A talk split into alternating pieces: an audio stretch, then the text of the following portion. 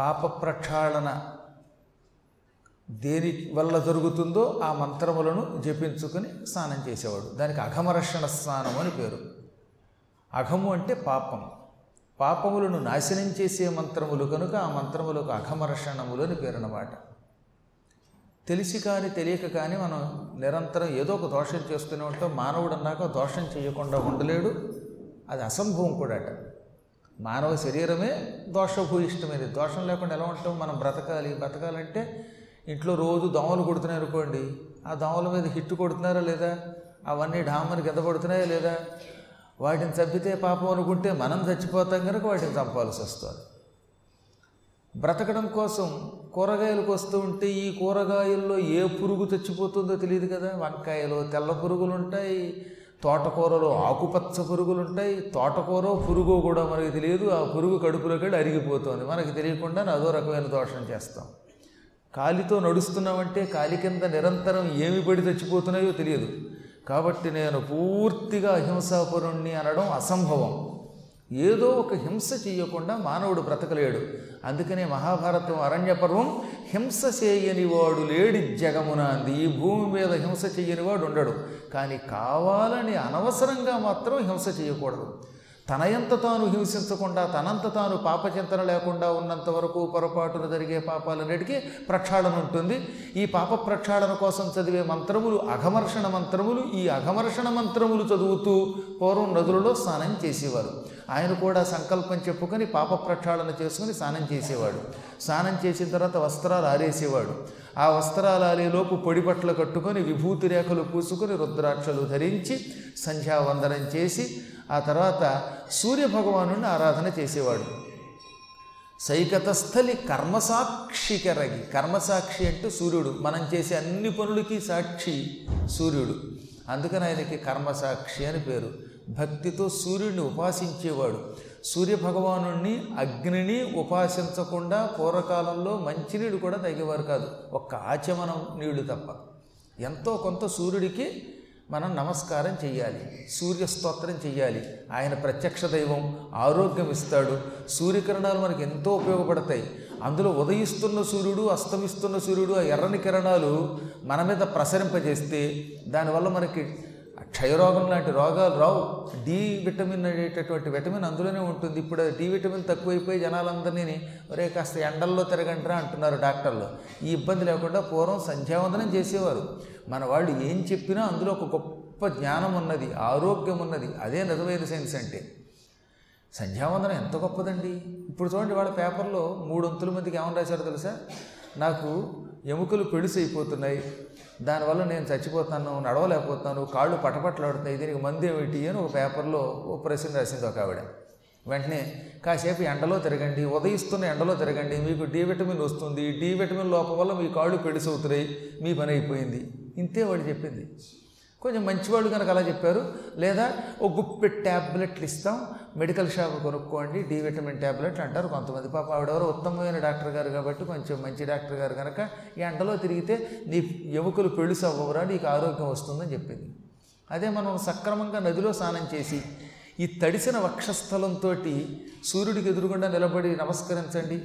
తడి మీద D vitamin ఇంకా తొందరగా పెడుతుందట ఎర్రగా ఉన్న సూర్యకిరణములలో డి విటమిన్ బాగా ఎక్కువగా ఉంటుంది. తడి మీద ఉన్న శరీరం బాగా పీల్చుకుంటుంది. పగటిపూట స్నానం చేసినప్పుడు కానీ సాయంత్రం బాగా చెమట పట్టేలా ఆడుకున్న పిల్లలు ఈ చెమటతో కూడిన శరీరంతో అస్తమిస్తున్న సూర్యుని చూస్తే ఈ చెమట ద్వారా లోపలికి విటమిన్ వెళ్ళేదిట. అందుకని పూర్వకాలంలో సాయంత్రం పూట ఆడుకోమనేవారు పిల్లల్ని. పొద్దుటకేమో స్నానం చేయాలి. సాయంత్రం ఆడుకున్నాక అప్పుడు స్నానం చేయాలి. ఈ ఆట కూడా సంధ్యా సమయంలో ఆడడం మంచిది పిల్లలకి. దానివల్ల ఆరోగ్యం వస్తుంది. ఇవి గ్రహించి సూర్యుని ఉపాసించే విధానాన్ని మన పెద్దలు పెట్టారు. ఆ భగవంతుడు ఆరోగ్యప్రదాత. సూర్యుణ్ణి భక్తి శ్రద్ధలతో ఉపాసించటమే అసలు సంధ్యావందనంలో ముఖ్యమైన ప్రక్రియ. అసలు సంధ్యావందనం అయిన తర్వాత చేసే గాయత్రి మంత్రంలో సవితా దేవత అని ఉంటుంది.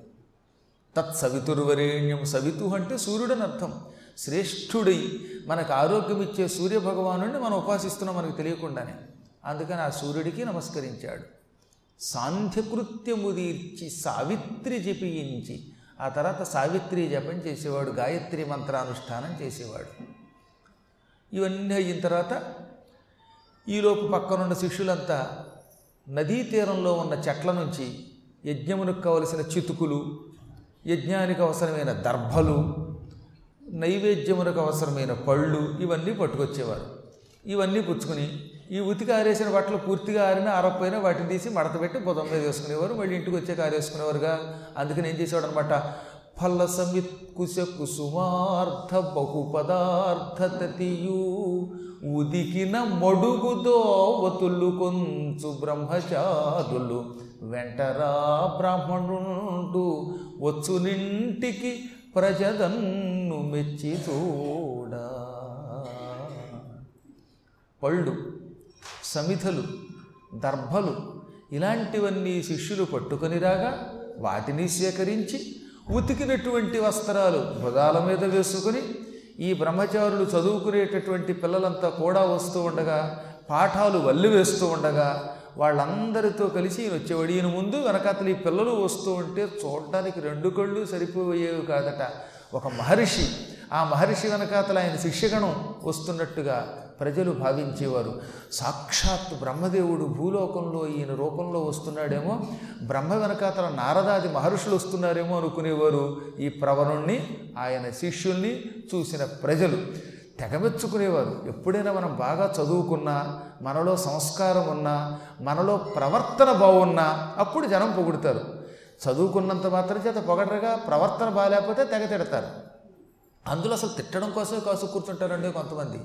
నానాయాతన పడి సంపాదించుకున్న కీర్తి అంతా ఓ చిన్న అప్రతిష్టతో పోతుంది. ఈ అప్రతిష్ట ఎప్పుడు వస్తుందా? వీడిని ఎలా పడగొడదామా అని చూసే జనం ఎక్కువ ఉంటారు కానీ గొప్పతనాన్ని కీర్తించేవాడు తక్కువగా ఉంటారు. లోకం యొక్క లక్షణం ఎటువంటిదంటే ఎప్పుడు ఎవడిలో లోపం దొరుకుతుందా సమయం చూసి వీడిని అలా అల్లరి చేద్దామని చూస్తారు.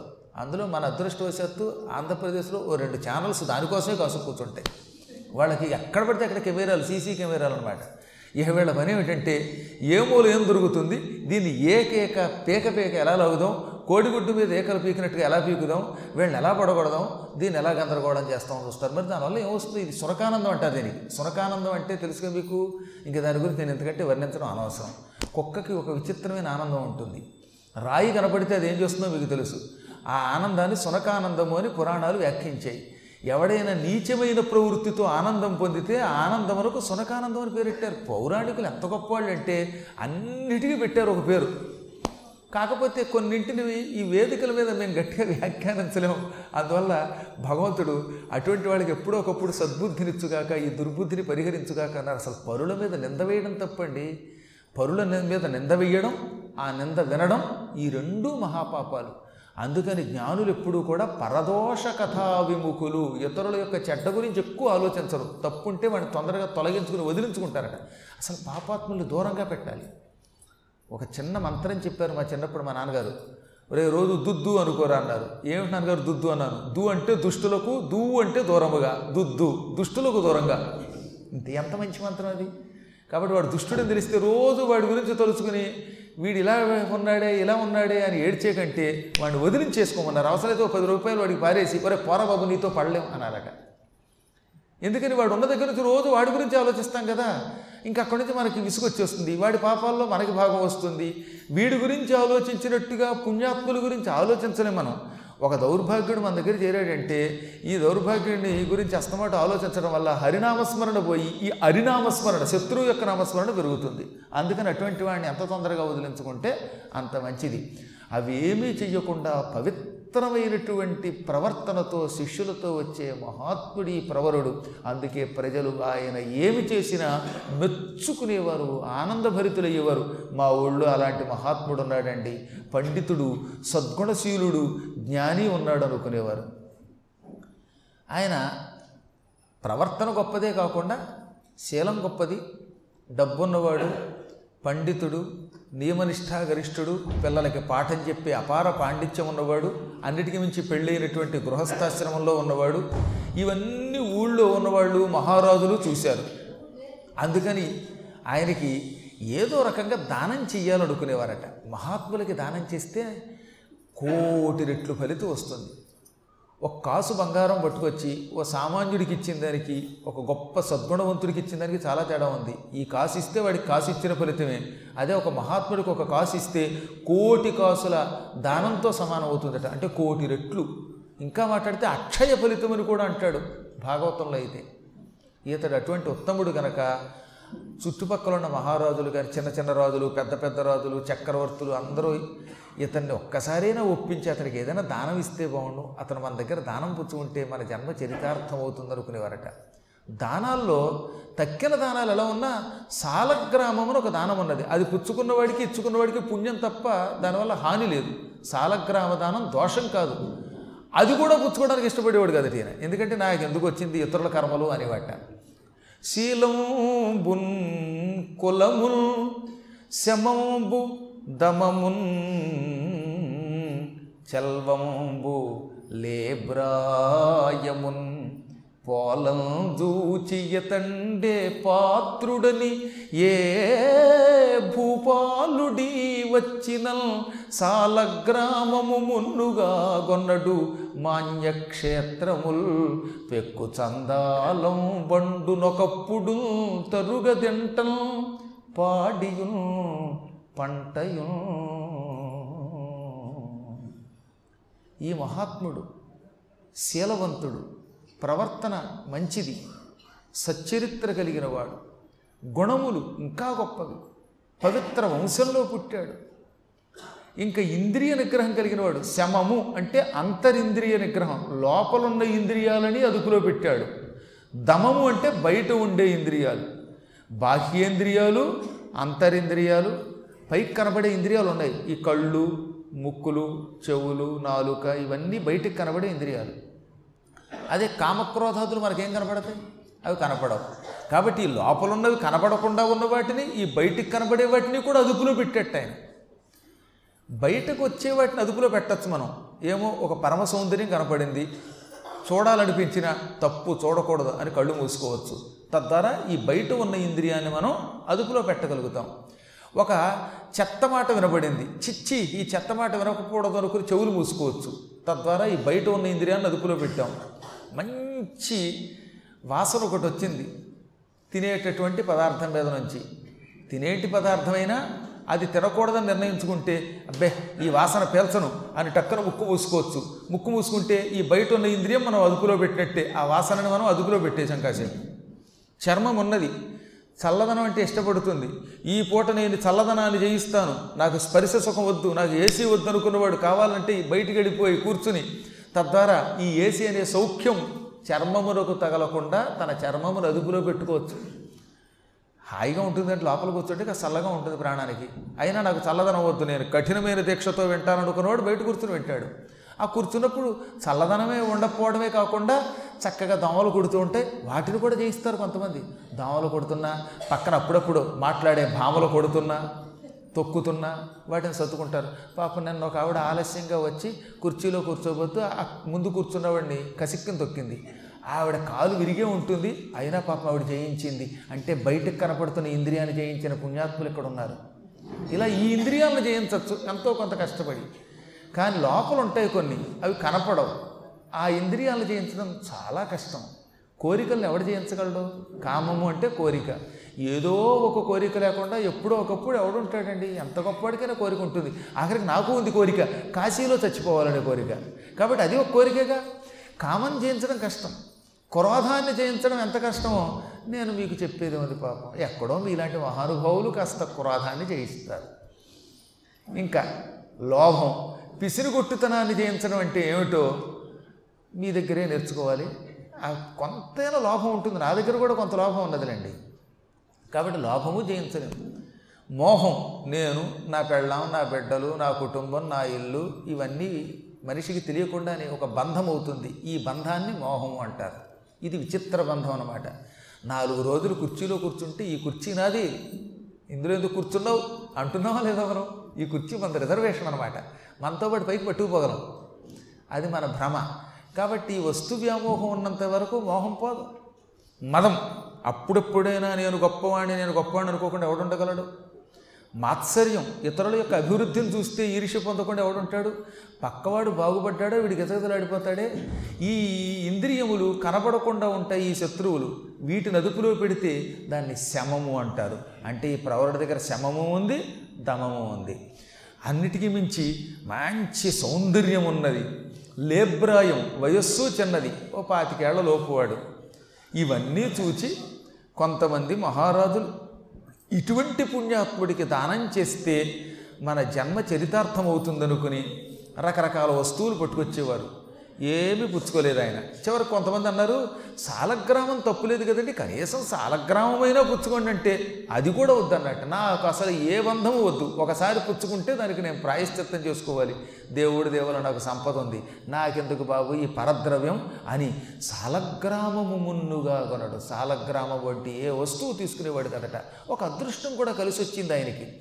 బోలెడంత పొలం ఉన్నది బంగారం ఉన్నది గృహం ఉంది దాసదాసీ జనాలు ఉన్నారు సంపదలు కూడా ఉన్నాయి. ఆయన పుణ్యక్షేత్రాలు ఉన్నాయే పొలాలు. ఆయన దగ్గర ఉన్న పొలాలు ఎప్పుడూ పండుతూనే ఉంటాయట. వరణా నదీ తీరంలో ఉన్నాయి. నదీ తీరంలో ఉండడం వల్ల నీటికి కొరత లేదు. అందువల్ల సాగు బాగున్నది. రకరకాల పంటలట నవధాన్యములు పండేవిట. కాబట్టి ఆయనకు లోటు లేదు. అందుకే పెక్కు చందాలం వండు ఒకప్పుడు తరుగు తింటం పాడియున్ పంటయున్నన్నారు ఆయన పాడి పంటకి లోటు లేదు. గోశాలలు ఉన్నాయి పొలాలు ఉన్నాయి పొలాలు బాగా పండుతాయి.